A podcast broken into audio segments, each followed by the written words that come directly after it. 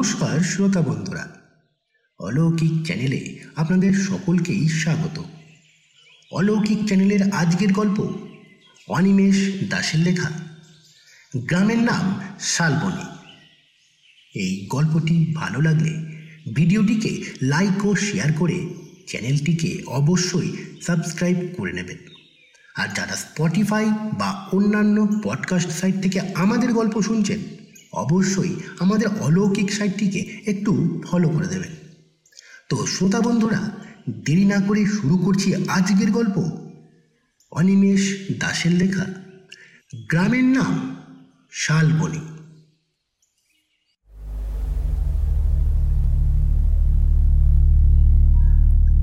বিদ্যালয়ে পরিদর্শক হয়ে এসেছি শালবনি নামক গ্রামে।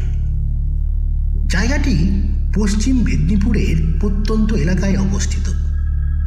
স্কুল পরিদর্শন সম্বন্ধীয় কাজকর্ম সেরে বিদ্যালয়ের সেক্রেটারি, এলাকা প্রধানের সঙ্গে প্রয়োজনীয় কাজকর্মের কথাবার্তা শেষ করতে করতেই বিকেল গড়িয়ে সন্ধ্যা হয়ে যেতে পারে বলে মনে হলো। এছাড়া এখানে বিকেলের পর খেয়া চলাচল বন্ধ হয়ে যায়। সুতরাং এক রাত্রির জন্য আমার শালবনী অবস্থান নিশ্চিত।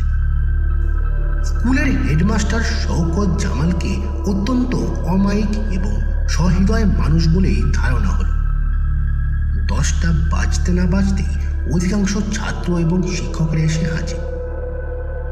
শ্রেণীকক্ষ পরিদর্শনের সময় বিভিন্ন ক্লাসের বিভিন্ন ছাত্রকে পাঠ্যসূচির উপর নানান প্রশ্ন করলাম। উত্তরও পেলাম, মোটামুটি সন্তোষজনক। এবার ল্যাবরেটরি পরিদর্শনের কাজ। কেমিস্ট্রি ল্যাবরেটরির যন্ত্রপাতি, সল্ট, অ্যাসিড ইত্যাদি দেখছি। কিছুই প্রায় ঠিক নেই। অত্যন্ত পুরনো এবং ব্যবহারের অযোগ্য। ওখানকার ল্যাবরেটরি অ্যাসিস্ট্যান্ট সিরাজুল ইসলামকে জিজ্ঞাসা করলাম সিরাজ সাহেব, এইসব দিয়ে কি ছাত্ররা সল্ট অ্যানালিসিস করে? সিরাজুল খানিকটা স্মিরিয়মান হয়ে জবাব দিল এছাড়া কি উপায় বলুন? সরকার থেকে যে অনুদান পাওয়া যায়, তা দিয়ে টেস্ট টিউব বিকার কেমিক্যালস কেনাই প্রতি বছর সম্ভবপর হয়ে ওঠে না। আপনি স্যার একটু ভালো করে রিপোর্ট দিয়ে দেবেন, যাতে অনুদানের টাকাটা সরকার একটু বাড়িয়ে দেন। তার সঙ্গে এমনই সব কথাবার্তা চলছে। এমন সময় শকত জামাল সাহেব এসে বললেন সিরাজুল ও সব কথা পরে হবে ক্ষণ। তারপর আমার দিকে তাকিয়ে বললেন, আপনি এতটা পথ এসেছেন, আগে শান খাওয়া সেরে বিশ্রাম নেবেন চলুন। এরপর সিরাজুলকে উদ্দেশ্য করে বললেন, তুমি কদিন উনার সঙ্গে সঙ্গে থাকবে, আর উনার অসুবিধা অসুবিধাও দেখবে। তারপর আবার আমার দিকে তাকিয়ে বললেন প্রত্যেকবারই ইন্সপেক্টররা এলে আমার বাড়িতেই থাকেন। কিন্তু এবার আর আপনাকে নিতে পারছি না, স্যার। শুনেছেন বোধ হয় আমার ছেলেটা অপ্রকৃতিস্থ। ওর পাগলামিটা আজ কয়েকদিন আবার বেড়েছে। আজ সে তার বউকে কাটারি দিয়ে কোপ দিতে গিয়েছিল। ভাগ্যিস আমাদের কামালটা সে সময় হাজির ছিল। সে ছেলেকে ধরে ফেলে তাই রক্ষে। এরপর দড়ি দিয়ে তার হাত পা বেঁধে দেয়। এখনও সে সেই অবস্থায় পড়ে আছে। খাওয়া দাওয়া করছে না। তার বউটা খালি কান্নাকাটি করছে। অবশ্য এর মধ্যে রান্না বান্না সেই সব করছে। আজ আমার বাসায় আপনার দাওয়াত রইল। সিরাজুল ইসলামই নিয়ে যাবে আপনাকে। আমি তাহলে এখন চলি। দুপুরবেলায় দেখা হবে। এই বলে তিনি চলে গেলেন। আমি তার গমন পথের দিকে তাকিয়ে রইলাম। তিনি চলে যাওয়ার পর সিরাজুল বলল, আপনি তাহলে স্যার, সানাদি সেরে নিন। আমি ততক্ষণ বাড়ি থেকে ঘুরে আসি। তারপর দুজনে একসঙ্গে হেড স্যারের বাড়ি যাব। কেমন? আমি মাথা নেড়ে সম্মতি জানালাম। সিরাজুল চলে যেতেই একটা অমূলক আতঙ্ক আমায় পেয়ে বসল। মনে হলো আমার ঘরে আমি ছাড়া অন্য কেউ রয়েছে। তার নিঃশব্দ উপস্থিতি টের পাচ্ছি। আমার মনে হলো পাশেই সিরাজুল দাঁড়িয়ে। কিন্তু তা কি করে হবে? আমি পাশ ফিরে তাকাতে স্পষ্ট দেখলাম সিরাজুল আমার দিকে তাকিয়ে কেমন অদ্ভুতভাবে হাসছে। এই দেখে প্রচণ্ড ধমক দিলাম তাকে। কিন্তু পরক্ষণেই দেখলাম ঘরে কেউ নেই। দরজা খুলে বাইরে বেরোতেই দেখি দূরে মাঠের উপর দিয়ে সিরাজুল হেঁটে যাচ্ছে। হাতে ঝোলানো একটা মোড়ক। সে অবশ্য আমাকে আগেই বলে রেখেছিল যে সে হেডমাস্টারের বাসায় কিছু জিনিসপত্র পৌঁছে দিয়ে আর নিজের ঘরেও একটা মোরগ কিনে দেবে। আরও বলেছিল যে তার দেরি হবে না। কারণ মোরগটি কাটাকুটি করবে তার কামওয়ালা সুমু মিয়া। সে হেড স্যারের বাড়ি দাওয়াত খাবে আর বাড়ির লোকজন যাতে কিছু ভালো খাবার খায়, তার জন্য এই ব্যবস্থা। আমার অনুমতি নিয়ে সে চলে গেল। সে চলে যাওয়ার পর ঘরের মধ্যে একা থাকতে আমার কেমন যেন ভয় ভয় করতে লাগল। বারান্দায় এসে বসলাম। বাইরে অলস দৃষ্টি মেলে দিয়ে কি যেন ভাবতে ভাবতে অন্য মনস্ক হয়ে গিয়েছিলাম। সিরাজুলের ডাকে বাস্তবে ফিরে এলাম। সে বলল, চলেন চলেন, অনেক বেলা হয়ে গেল। আপনার নিশ্চয়ই খুব খিদে লেগেছে। আমি স্কুল বাড়ির ওই কামরা থেকে বের হওয়ার জন্য বললাম হ্যাঁ হ্যাঁ চলো চলো। পথ চলতে চলতে সিরাজুল আমার থেকে বেশ খানিকটা এগিয়ে যেতে থাকল।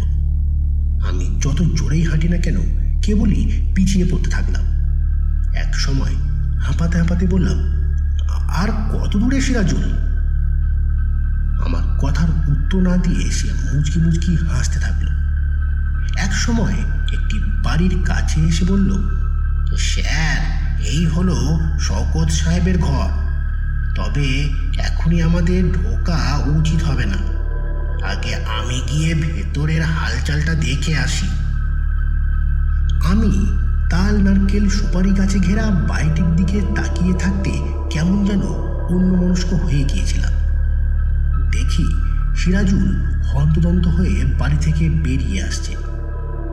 কাছে এসে বলল, স্যার হেড স্যারের ছেলেটা আজ সকাল থেকেই খেপে উঠেছিল। তবে আমি যেতেই সে শান্ত হয়ে পড়ে। এখন সে মেঝেতে শুয়ে ঘুমোচ্ছে। আর কোনো ভয় নেই। চলুন। সিরাজুল আমাকে হেড স্যারের ঘরে বসিয়ে দিয়ে বলল, আপনি স্যারের সঙ্গে গল্প গুজব করুন। আমি ঘণ্টা খানেকের মধ্যেই আসছি। সিরাজুল চলে যেতেই আবার সে অজানা আতঙ্ক আমায় পেয়ে বসল। কিন্তু তা বেশিকাল স্থায়ী হলো না।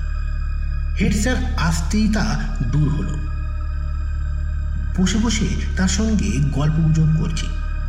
এমন সময় এক তরুণী বধূ আমাদের চা জল খাবার দিয়ে গেল। বউটি বেশ সুন্দরী, কিন্তু বিষাদ প্রতিমা। শওকত সাহেব বললেন "ও এই আমার পুত্রবধূ। বৌমাটি শুধু রূপবতী নয়, অশেষ গুণবতী। কিন্তু নসিবটা দেখুন, স্বামীর তো এই অবস্থা। আগে ওরা কলকাতায় থাকতো। আমার ছেলে সেখানে এক রাষ্ট্রায়ত্ত ব্যাংকে চাকরি করত। ওদের ছুটি ছাটা তেমন নেই তো, তাই সবসময় আসতে পারতো না। আর এলেও সকালে এসে পরদিন সকালেই চলে যেত। মাস দুয়েক আগে ছেলে দশ দিনের ছুটি নিয়ে বাড়ি এলো। তখনও আমার ছেলে খুবই ভালো। মানে পাগলামির কোনো লক্ষণই ছিল না। এখানে আসার পর সিরাজুলের সঙ্গে খুব বন্ধুত্ব হয়ে গেল। তার সঙ্গেই এখানে ওখানে ঘুরে বেড়ায়। বউ বা আমাকে একটু সময় দেয় না। কোথায় যায় জিজ্ঞাসা করলে তারও কোনো সদুত্তর দেয় না। ওই সময় থেকেই ছেলের মধ্যে প্রথম পাগলামির লক্ষণ দেখা দিতে থাকে। আমরা কথা বলছি। এমন সময় একটা শুকনো ঘূর্ণি বাতাস প্রবল বেগে ঘরের মধ্যে ঢুকে পড়ে ক্যালেন্ডারের পাতা, বই, কাগজপত্র লণ্ডভণ্ড করে দিল। হেড স্যার চিৎকার করে উঠলেন। ময়নার মা, শিগগির দরজা জানলা বন্ধ করো, ঝড় উঠেছে। কিন্তু কোথায় কি? জানলা দিয়ে তাকিয়ে দেখলাম বাইরে রোদে ছাওয়া আশ্বিনের মাঠ আর ঘরের মধ্যে দণ্ডায়মান সিরাজুল হেডমাস্টার মশাই তাকে দেখে বললেন, তুমি এতক্ষণ কোথায় ছিলে? মেহমানকে কতক্ষণ অভুক্ত রাখবে? বলো। ওনার নিশ্চয়ই খুব খিদে পেয়েছে। যদিও আমার খুব খিদে পেয়েছিল, কিন্তু তবুও বললাম, না না, আমার জন্য ব্যস্ত হবেন না। একটু বেলা করে খাওয়াই আমার অভ্যাস। শওকত সাহেবও অন্দরমহলে গেলেন বোধ হয় পরিবেশনের তদারকি করতে। আমি একটি সাময়িক পত্রিকার পাতা উল্টোতে থাকলাম। আর এই সময় সেই ভয়ের অনুভূতিটা আবার আমাকে পেয়ে বসল। মনে হলো কোনো অশরীরই ঠিক আমার পেছনে দাঁড়িয়ে আছে। আমি উঠে দাঁড়িয়ে চারিদিকে ভয়ের কারণ অনুসন্ধান করতে থাকলাম। এই সময় দেখি ঘরের কোণে দাঁড়িয়ে সিরাজুল, চোখে মুখে তার পৈশাচিক উল্লাস। আমি প্রচণ্ড রেগে গিয়ে তাকে বললাম, তুমি এখানে কি করছ? যাও। এই কথা বলেই বুঝলাম কাজটা করা ঠিক হলো না। কিন্তু আমি এতটাই ভয় পেয়ে গিয়েছিলাম যে তখনও আমার হাত পা থরথর করে কাঁপছিল। হেড স্যারের পুত্রবধূর রান্নার হাত চমৎকার। প্রত্যেকটা পদই খুব ভালো হয়েছিল। বেশ তৃপ্তি করে খেলাম। খাওয়া দাওয়া সমাপ্ত হবার পর হেডমাস্টার মশাই চিৎকার করে সিরাজুল ইসলামকে ডাকতে থাকে। আমি বললাম, চলুন না স্যার, আমরা দুজনে যাই। আপনার ছেলেকে দেখার কৌতূহল দমন করতে পারছি না। আর ও তো হাত পা বাঁধা অবস্থায় রয়েছে। গিয়ে দেখি একটা সাতাশ আঠাশ বছরের ছেলে মাটিতে শুয়ে পড়ে চিৎকার করছে। তার মুখ দিয়ে ফেনা গড়াচ্ছে। চোখের দৃষ্টি অনেক দিনের উপবাসে থাকা পশুর মতো। আমাদের দেখে সে আরও হিংস্র হয়ে উঠল। মনে হলো তার হাত পায়ের বাঁধন ছিঁড়ে সে আমাদের আক্রমণ করবে। আতঙ্কে আমার শরীর যেন পাথর হয়ে গেল। হঠাৎ কোথা থেকে সিরাজুল এসে তাকে স্পর্শ করতেই তার ক্রোধের উপশম হতে থাকল এবং এক সময় সে নিস্তেজ হয়ে পড়ল। আমি হেড স্যারকে বললাম, আর ডাক্তার নিশ্চয়ই অনেক দেখিয়েছেন। তো তারা কি বলছে? মশাই, কোনো চিকিৎসা পদ্ধতি বাদ দিইনি। অ্যালোপ্যাথি, হোমিওপ্যাথি, আয়ুর্বেদ, ইউনানি, হেকিমি, সব। এমনকি মন্ত্রতন্ত্র, ঝাড়ফুঁক, মাদুলি, তাবিজও করেছি। ওঝা গুণিন পীর, ফকির, সাধু সন্ন্যাসীও তাও বাদ দিইনি। কিন্তু কিছুতেই কিছু হয়নি। একমাত্র সিরাজুল ওর কাছে যখন থাকে, তখনও কিছুটা ভালো থাকে। সে তো আমি দেখলাম। আমার আর এক দণ্ড সেখানে থাকতে ভালো লাগছিল না। বললাম, স্যার, যাই। স্কুল বাড়িতে গিয়ে বিশ্রাম নেই তিনি মিজানুর নামের এক যুবককে ডেকে প্রয়োজনীয় নির্দেশ দিলেন। সে আমাকে সাইকেলে করে আমার সাময়িক আস্তানা সে স্কুল বাড়িতে পৌঁছে দিল। এই ঘরে আগে রমেনবাবু বলে এক শিক্ষক থাকতেন। ঘরটি বিদ্যালয়ের ঠিক পেছন দিকে বলে স্কুল ছাত্রদের হইচই গণ্ডগোল তেমন অসুবিধায় ফেলল না। শুয়ে শুয়ে ভাবতে থাকলাম অজপাড়া গায়ে এমন পরিবেশে কীভাবে রাত কাটাবো? এখন যা হোক, এতগুলো ছাত্র, শিক্ষকরা আছেন, জীবনের স্পন্দন আছে, কিন্তু স্কুল ছুটির পর এমন সময় একটা দুর্গন্ধ পেলাম বলে মনে হলো। ঘরে কেমন একটা দমবন্ধ করা পরিবেশ। এইবার একটা গোঙানির মতো শব্দ শুনতে পেলাম। সেই শব্দ শুনে আমার এমন ভয় হলো যে মনে হলো আমার হৃৎপিণ্ডের ধূপকুকুনি এখনই স্তব্ধ হয়ে যাবে। এরপর চোখের নিচ থেকেও খুটখাট শব্দ পেলাম। কিন্তু আমার যুক্তিবাদী মন বলল, এতে ভয়ের কি আছে?